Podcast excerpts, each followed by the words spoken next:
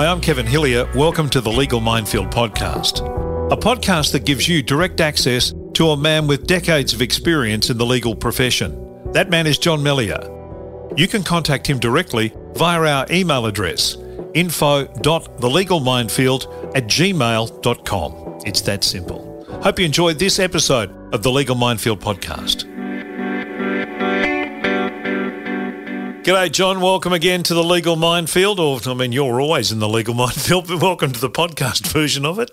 Hello, Kevin. Thank you, and I trust you're well. Yeah, I am very well. Um, let, let's uh, let's start. I wanted to talk about Optus and about, uh, I guess, what that big outage that that brought, you know, various parts of industry in the country and human beings and everything to a complete and utter standstill.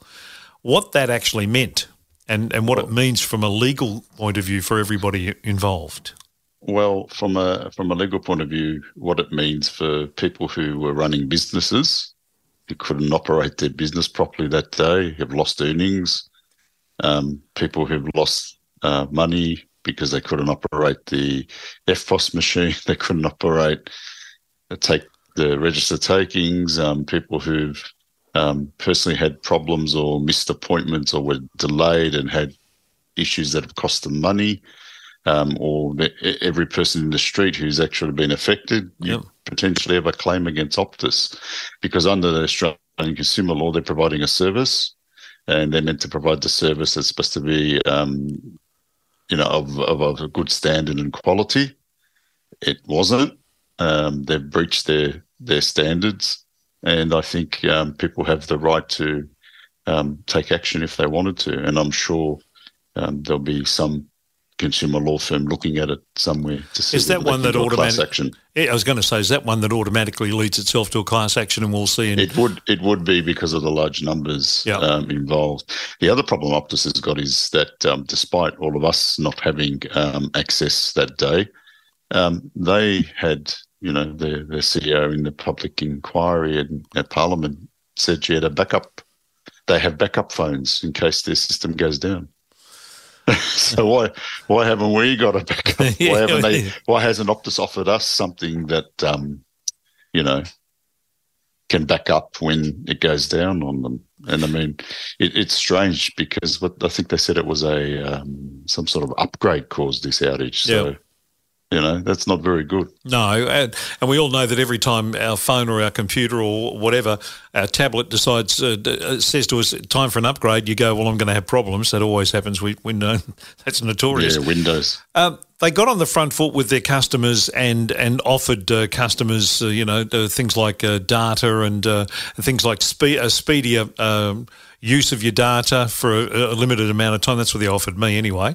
Um, yeah, that's what I got offered too. Yeah, uh, with a proviso between now and whenever in December, you can have this your data at this speed, and then uh, then it'll revert back to what it was under normal circumstances. Now, if I, I didn't accept that, I'll, I'll, put that on the record.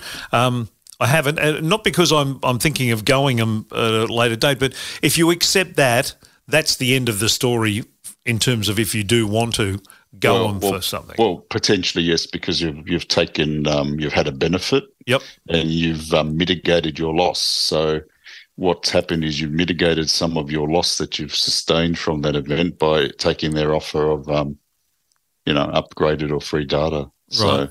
yeah, you, have done the right thing, and I would just wait and see now for what um, if there's some consumer law group that will look into a class action because um, people have lost, would have lost a lot of money in business uh, and commerce, uh, not being able to trade. And effectively, that's a big issue for Optus. So it'll be interesting to see how that pans out. Would it be uh, would it be upon me or upon anybody in my position and your position, because as Optus customers to document now what what it is happened on that day, yeah, what, what we would. missed out on? Yeah, I, okay. I would, and I would um, send an email off to the complaints section of Optus and say, look, this is what's happened to me, and this is what I want, and see what you get back. Yeah. Um, if you're a, if you're a small business or a business owner or or a company, and you've suffered a loss, then you should write and make a complaint to Optus and set out what your loss is and ask seek compensation. And they'll have to respond to you. And if you don't like how they respond, you can go and see a lawyer. Yeah. Or alternatively, you can see a lawyer to draft that letter, but it's just as easy for you to set it out yourself. Yeah, yeah. There's no no highfalutin legal uh, sort of loopholes you have to jump through with one of those no. sort of letters. I wouldn't have thought. No, it's straightforward. They yeah. didn't provide a service which you've been paying for, and um, you know they're quick to if you're late one day or whatever paying, they're quick to jump on the jump on the phone or send you an email or a letter. So um, why can't it work the other way around? Yep. When when they don't do what they're meant to do.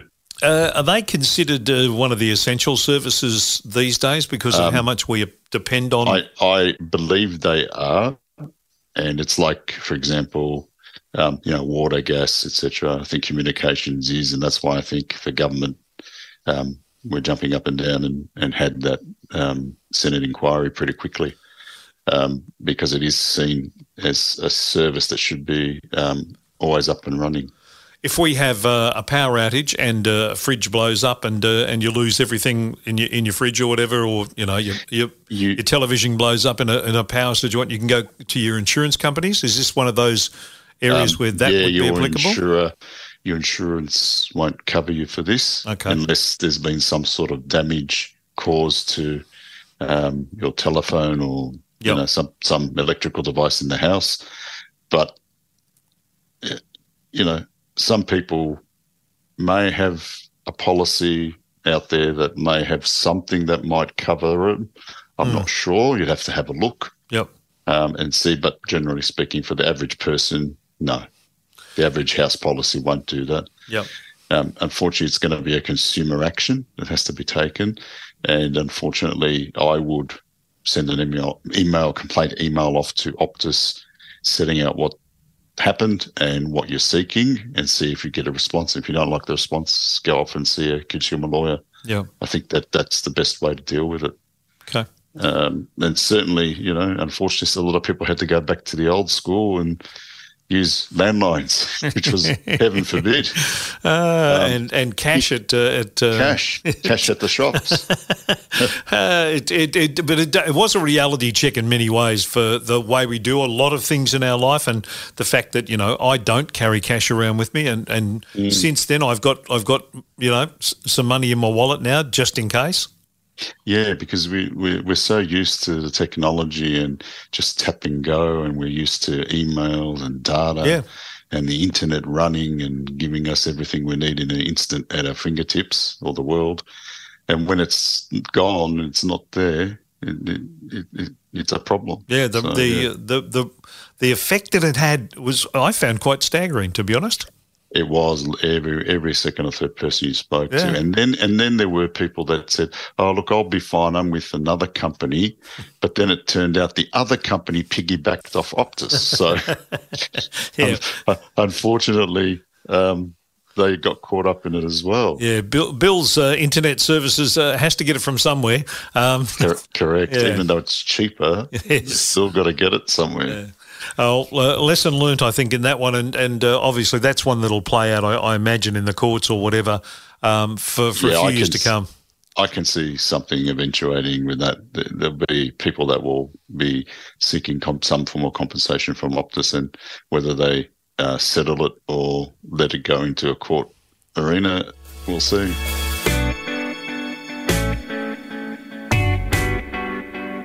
Brought me to another thing that I wanted to talk to you about was was scams, and I think it's just been Scam Awareness Week, and there's been a lot of people talking about how easily we are scammed. Uh, we're one of the uh, the most scammed uh, consumer countries in the world.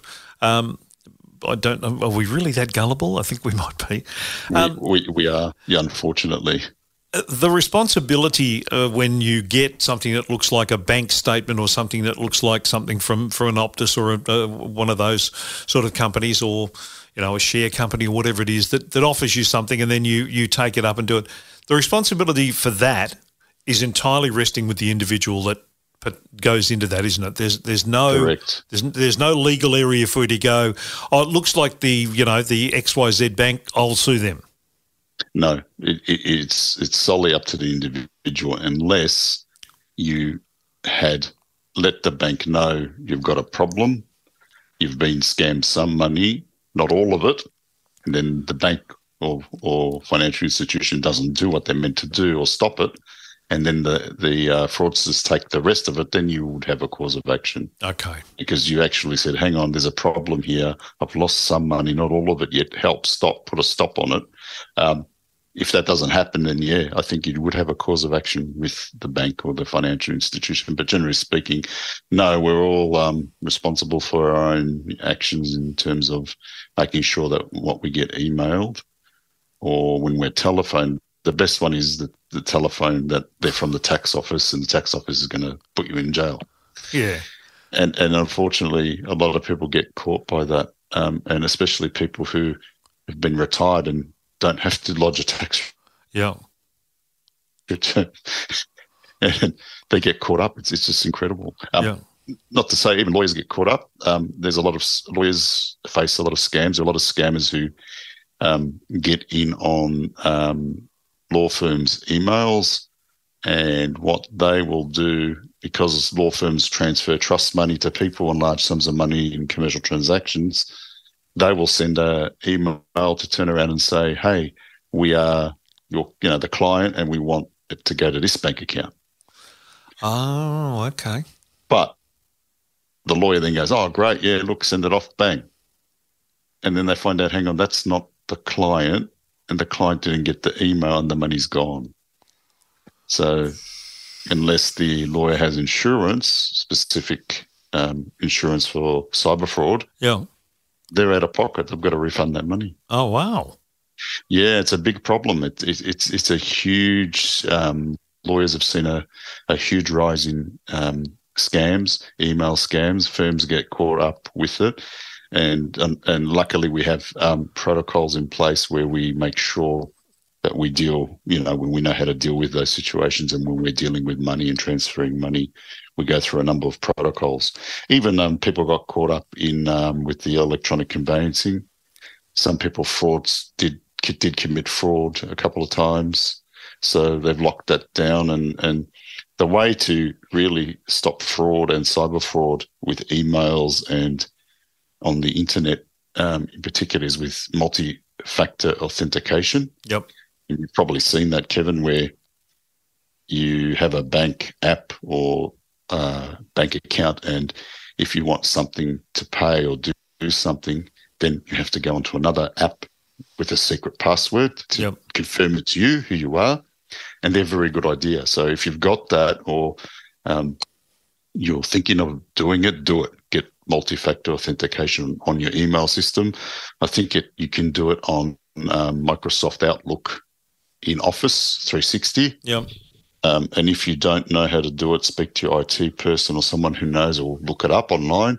You should do that with your emails, and you'll stop getting scam emails. You'll stop getting those problems because anyone who tries to hack your email won't be able to change it or do anything because they don't have the multi-factor password.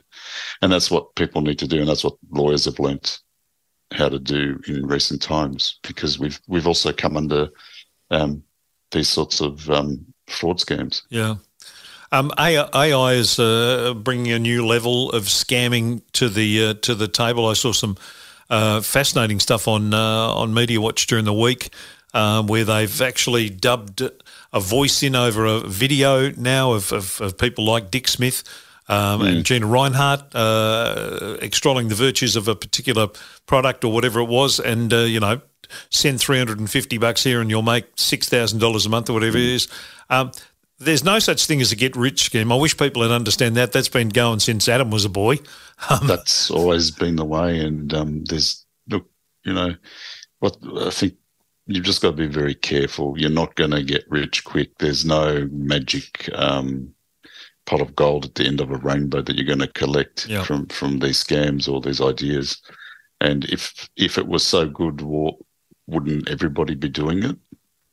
That that's one issue, um, and people just need to be very careful of who they give their details to yep. never, ever, ever give your personal information over online. Never. Um, so, for example, people will take a photo of their passport, their driver's license.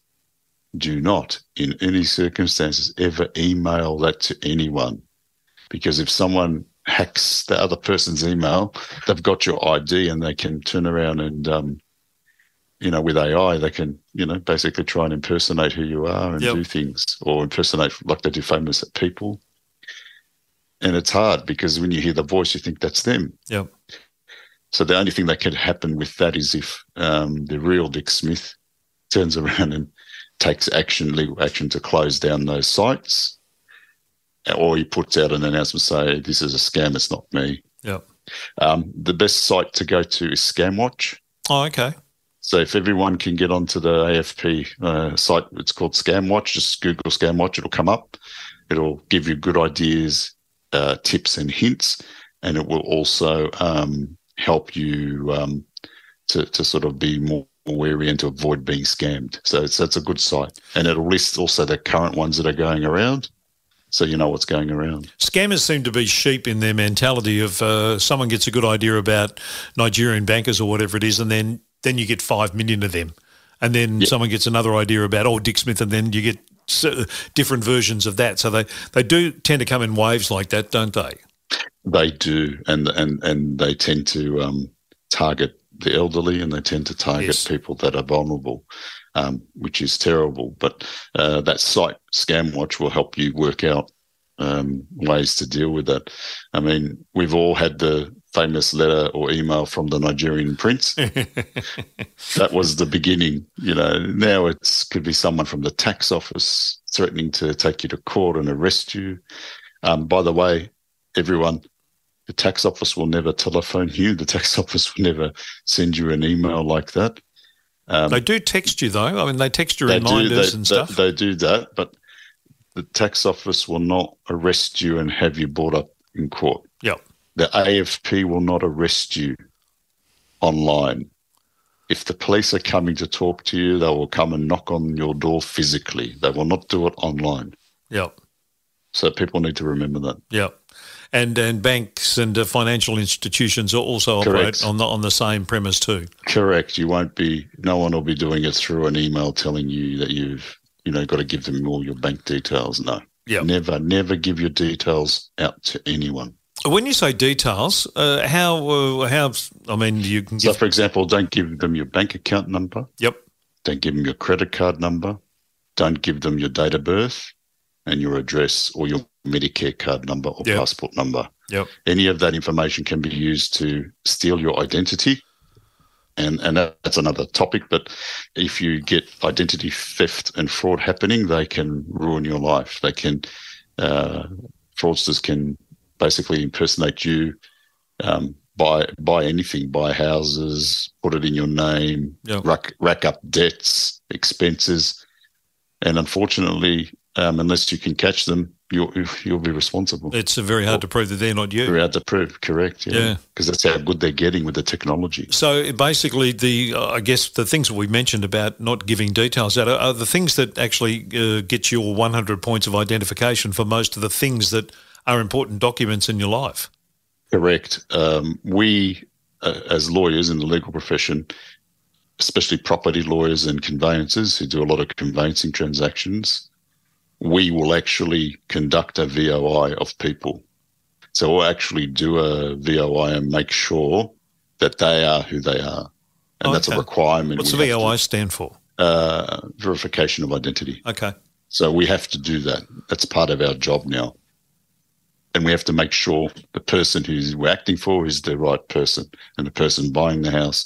And that was put in to, to stop fraud and to stop people um, illegally buying. So that means things like your birth certificate, your Medicare card. yeah, it'll uh, be your it'll be your passport, driver's license, or yeah, all those things. Yeah. So correct. they're, they're things now that in, just instead of leaving them in the top drawer in your bedroom, um, they should be under. they should be in a safe. Yeah, yeah, uh, and and not held digitally and not emailed to anybody. yep.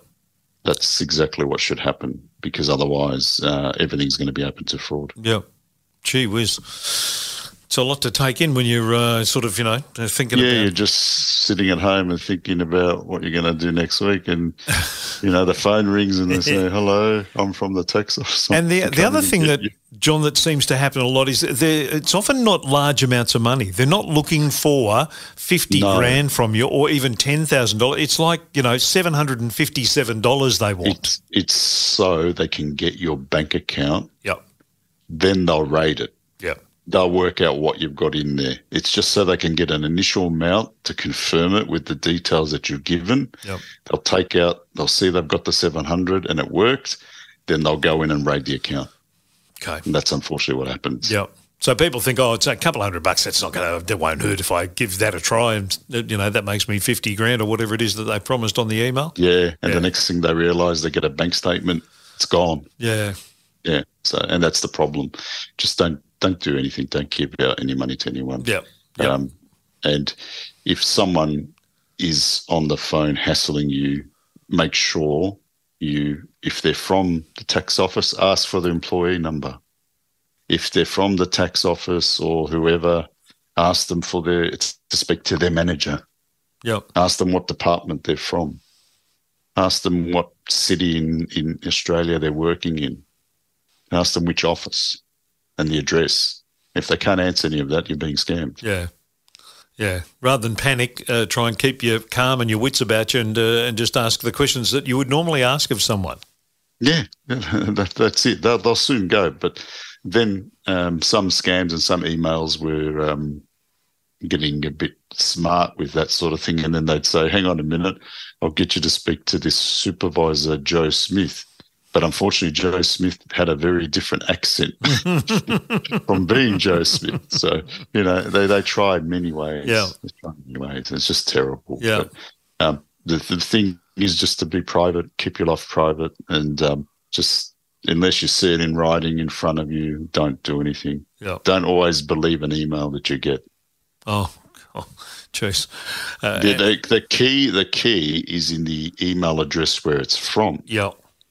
So a scammer, wherever it's it's from a scam, their email address will never have. So from if it's the ATO, it'll be the ato.gov.au. Yes. Their address will never have that Yep. on the email, and that's how you know you're being scammed. Yeah. Yeah. So uh, just just look. f- Uh, I mean, it's like we've said a lot of times about a lot of different things. Just look at the fine print, and make sure you know who you're dealing with, and and if in doubt, ask them. If in doubt, hang up. I always, that's If what I always say. doubt- Do If in doubt, hang up and, Yep. and ask someone. And you know, if you're really not sure and you're concerned or worried, give the AFP a call. yeah, yeah, And that, exactly. they've got a they've got a special unit that deals with all that. oh, okay, handy. That's Okay, handy. yeah.